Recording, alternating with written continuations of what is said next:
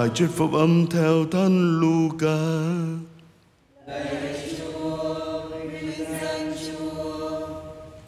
Khi ấy, thiên thần Gabriel được Chúa sai đến một thành xứ Galilea, tên là Nazareth, đến với một trinh nữ đã đính hôn với một người tên là Giuse, thuộc chi họ David. Trinh nữ ấy tên là Maria. Thiên thần vào nhà trinh nữ và chào rằng, Kính chào trinh nữ đầy ơn phước Thiên Chúa ở cùng trinh nữ. Nghe lời đó trinh nữ bối rối và tự hỏi lời chào đó có ý nghĩa gì? Thiên thần liền thưa, Maria đừng sợ, vì đã được ơn nghĩa với Chúa. Này trinh nữ sẽ thụ thai, hạ sinh một con trai và đặt tên là Giêsu người sẽ nên cao trọng và được gọi là con đấng tối cao. Thiên Chúa sẽ ban cho người ngôi báu David tổ phụ người người sẽ cai trị đời đời trong nhà gia cốp và triều đại người sẽ vô tận. Nhưng Maria thưa với thiên thần, Việc đó xảy đến thế nào được? Vì tôi không biết đến người nam. Thiên thần thưa, Chúa Thánh Thần sẽ đến với trinh nữ, Và uy quyền đứng tối cao sẽ bao trùm trên nữ. Vì thế, đấng trên nữ sinh ra sẽ là đấng thánh, Và được gọi là con Thiên Chúa và này Isabe, chị họ trinh nữ cũng đã thụ thai con trai trong lúc tuổi già và nay đã mang thai được sáu tháng. Người mà thiên hạ gọi là son sẻ, vì không có việc gì mà Chúa không làm được. Maria liền thưa, này tôi là tôi tớ Chúa, tôi xin vâng như lời thiên thần truyền. Và thiên thần cáo biệt trinh nữ. Đó là lời Chúa. Chúa Thiên Chúa.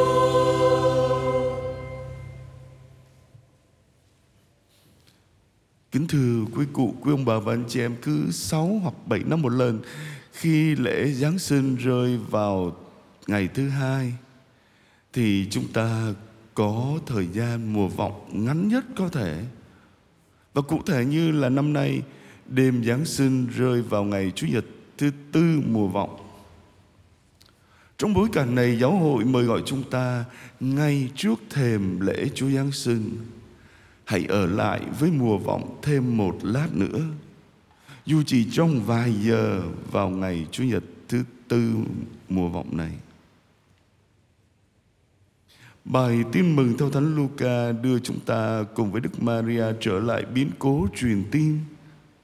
Và bài đọc thứ nhất cho ta gặp gỡ vua David, người có kế hoạch xây ngôi nhà cho Thiên Chúa, cho hòm bia giao ước. Thế nhưng nguyện vọng này đã Thiên Chúa đã từ chối. Thay vào đó, Thiên Chúa phán với David qua tiên tri Nathan rằng Ngài sẽ tạo lập ngôi nhà cho chính David. Nhà của David và triều đại ông sẽ vững chắc đến muôn đời trước mặt Thiên Chúa. Ngôi báu nhà David sẽ vững bền mãi mãi. Trong bài tin mừng, thiên thần Gabriel mặc khải cho Đức Maria biết rằng mẹ sẽ sinh một con trai. Người con ấy sẽ trị vì trên ngai vua David. Về cơ bản, chúng ta hãy lưu ý rằng Thiên Chúa đã hứa cho ngai vàng của David sẽ tồn tại mãi mãi. Nhưng dòng dõi của ông dường như đã bị tan vỡ vào năm 587 trước công nguyên. 600 năm sau, Gabriel hiện ra với Đức Maria, người đã đính hôn với một người tên là Giuse thuộc dòng dõi vua David. Kính chào mẹ là đứng đầy ân sủng. Thiên thần đã loan báo rằng mẹ sẽ thụ thai và sinh hạ một con trai đặt tên là Giêsu, người sẽ nên cao trọng và được gọi là con đứng tối cao. Tiếp đến là những lời đầy bất ngờ khiến bất kỳ người Do Thái nào ở thế kỷ thứ nhất khi nghe điều đó đều phải sững sờ. Thiên Chúa sẽ ban cho người ngôi báu David, tổ phụ người. Người sẽ cai trị đời đời trong nhà Gia Cốp và triều đại người sẽ vô tận. Những gì tưởng chừng như đã kết thúc đã bị chôn vùi trong lịch sử. Thế mà giờ đây đã sẵn sàng xuất hiện hoàn toàn dưới ánh sáng mới. Và quả thực, dòng dõi vương giả của David không bị cắt đứt. Và giờ đây, ý nghĩa đầy đủ về lời hứa của Thiên Chúa được tiết lộ. Kính thưa quý cụ, quý ông bà và anh chị em, một trong những hình ảnh truyền thống mà các bài đọc ngày hôm nay khi kết nối lại với nhau giúp cho chúng ta gợi nhớ đến hình ảnh của Đức Maria với tước hiệu hòm bia giao ước mới mà hội thánh dành cho mẹ. Qua lời đáp xin vâng của mẹ với quyền năng của Chúa Thánh Thần mà ngôi hai Thiên Chúa đã đến ngự giữa dân của Ngài bằng xương, bằng thịt. Trong bối cảnh thế giới năm nay, dưới ánh sáng của các bài đọc thánh kinh của Chủ nhật thứ tư mùa vọng, Chúng ta nghe lại niềm hy vọng của vua David ước mơ xây dựng đền thờ của Chúa ở Jerusalem. Cùng với việc sứ thần Gabriel công bố kế hoạch Thiên Chúa dành cho Đức Maria ở Nazareth. Những bài đọc này thu hút sự chú ý của chúng ta hướng về thánh địa, hướng đến những đau khổ đang diễn ra ở Israel và giải Gaza, nơi những con tin vẫn bị bắt cóc, bị chia lìa khỏi gia đình và nơi những người vô tội đang bị giết trong sự bạo lực của chiến tranh. Qua lời của tiên tri Nathan trong bài đọc thứ nhất, Thiên Chúa nhắc lại việc Ngài đã tiêu diệt mọi quân thù trước mặt ngươi và hứa sẽ làm cho dân ngươi nên cao trọng như dân các bậc vĩ nhân trên mặt đất.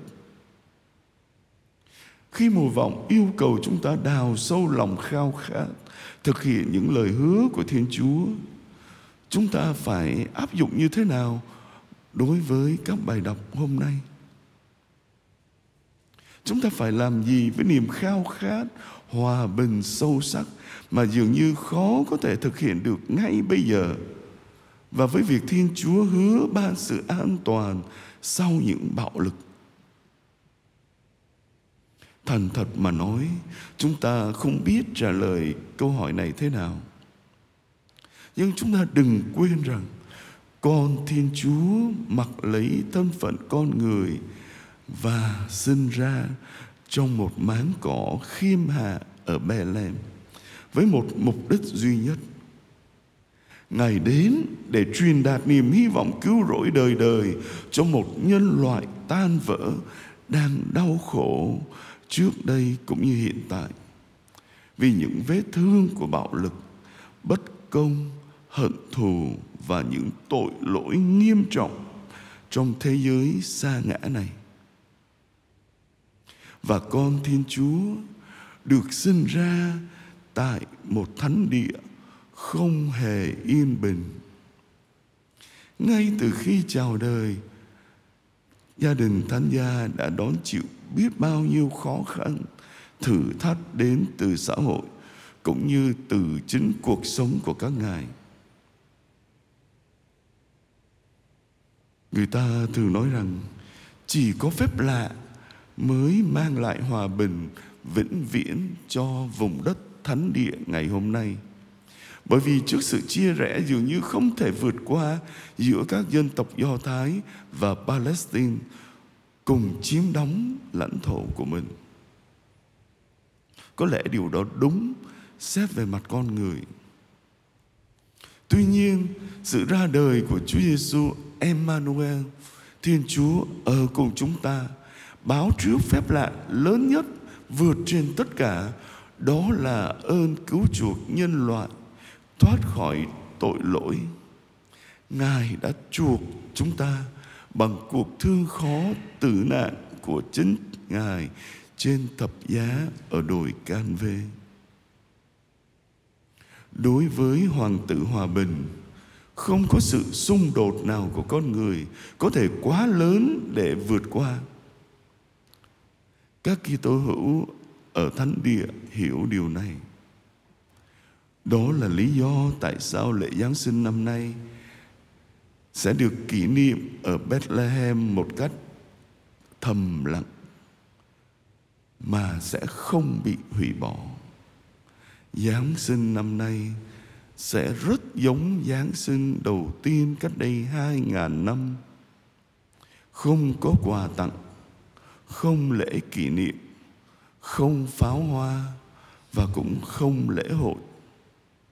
Chỉ có một hài nhi sinh ra vào một đêm mùa đông âm thầm dưới một ngôi sao sáng. Cộng đoàn chúng ta tiếp tục hiệp thông trong lời cầu nguyện để ước mơ của một em bé được viết từ Bethlehem đã thổ lộ. Có lẽ ngày lễ Chúa Giáng sinh sẽ chấm dứt chiến tranh, được trở thành hiện thực. Thiên Chúa luôn đến ở với chúng ta, luôn mời gọi chúng ta sống bình an với nhau. Ước gì niềm khát vọng hòa bình nơi Thiên Chúa trong mỗi người chúng ta ngày càng trở nên sâu sắc hơn. Và niềm khao khát ấy phá vỡ sự cứng cỏi trong tâm hồn ta, để chúng ta cùng nhau chung tay kiến tạo một nền hòa bình viên mãn. Amen.